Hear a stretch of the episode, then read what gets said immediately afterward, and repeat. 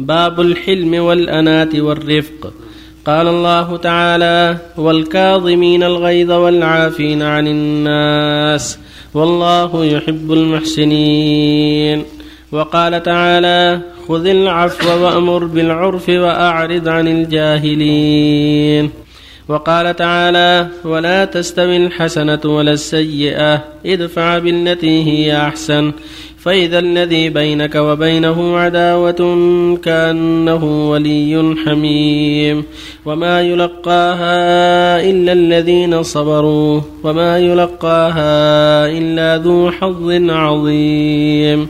وقال تعالى ولمن صبر وغفر إن ذلك لمن عزم الأمور وعن ابن عباس رضي الله عنهما قال قال رسول الله صلى الله عليه وسلم لأشد عبد القيس إن فيك خصلتين يحبهما الله الحلم والأناه رواه مسلم. وعن عائشة رضي الله عنها قالت قال رسول الله صلى الله عليه وسلم إن الله رفيق يحب الرفق في الأمر كله. متفق عليه. وعنها أن النبي صلى الله عليه وسلم قال إن الله رفيق يحب الرفق ويعطي على الرفق ما لا يعطي على العنف وما لا يعطي على ما سواه. رواه مسلم. بسم الله الرحمن الرحيم. الحمد لله وصلى الله وسلم على رسول الله وعلى آله وأصحابه ومن اهتدى بالهدى أما بعد فهذه الآيات والكلمات والحديثان الشريفان وما جاء في معناهما كل ذلك يدل على شرعية الرزق والحلم والأناة وعدم العجلة في الأمور. ينبغي المؤمن أن يكون حليما صفوحا عفوا كريما رفيقا في أموره كلها. تقدم في هذا أحاديث كثيرة. قال الله جل وعلا في وصف المتقين والكاظمين الغيظ والعافين عن الناس. قال جل وعلا خذ العفو وامر بالعرف وأعرض عن الجاهلين. قال جل وعلا ولا من صبر وغفر ان ذلك لمن عزم الأمور فالمؤمن مشروع له الرق والصبر والحلم والتحمل لأن بهذا تجتمع القلوب ويحصل التعاون. أما مع الشدة والغلظة وعدم الحلم يحصل التنافر. يقول النبي صلى الله عليه وسلم لأشج عبد قيس إن فيه خصلتين يحبهما الله الحلم والأناة. هذه مما يحبها الله. هذا خلق طيب الحلم والأناة. لكن علمه لابد الأخلاق الأخرى والصفات الأخرى. لكن هاتان خصلتان محبوبتان إلى الله. فإذا كانت في مؤمن نور على نور وإذا كانت في فاجر فهي خصلتان في فاجر.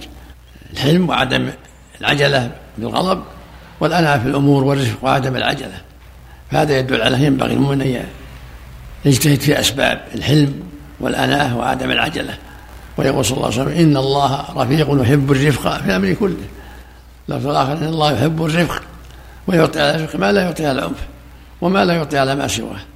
هذا كله فيه الحث على الرفق في الأمور. والرفق في الأمور أخذها بالصبر واللين وعدم العجلة سواء كان ذلك فعلا أو قولا. يحل المشاكل بالرفق وعدم العجلة بالفعل الطيب والكلام الطيب لأن الشدة في الأمور قد تفضي إلى الضد قد تفضي إلى الشحناء والعداوة والبغضاء. وفق الله الجميع. نعم. إذا كانت مكتسبة تكون أفضل أو إذا كانت جبلية؟ إذا كان خلقا له يعني جبله الله عليه أكمل وأفضل. وإذا تخلقهما فهو مأجور تعاطى أسبابهما. أحسن الله في سياق قول الله عز وجل إن تتوبا إلى الله ثم بعد ذلك عسى ربه إن طلقكن. يدل ذلك على جواز التهديد بالطلاق؟ يوش معنى يعني هل هل فيه دلالة على جواز نعم التهديد بالطلاق؟ الطلاق مملوك له وإذا هدد به فلا بأس. لعلها تستقيم. الله. الرفيق نعم من أسماء الله. إن الله رفيق. مثل جميل يحب الجمال يدخل الآن السرعة في السيارات وكذا. تدخل في في الرفق نعم نعم. السيارات يكون دائما مستعد. والإبل والخيل والحمير والبغال والمشي ومشيه بنفسه حتى مشيهم هو العطاء مع عياله ومع أهله ومع جيرانه. بعض الناس يا شيخ تكون صفة دائما فيها. لا قيل ارفق أو توفق أو كذا. لابد من العلاج. لابد يتعاطى يتعاطى العلاج. يجاهد نفسه حتى يعالج أخلاقه الرديئة بأخلاق طيبة.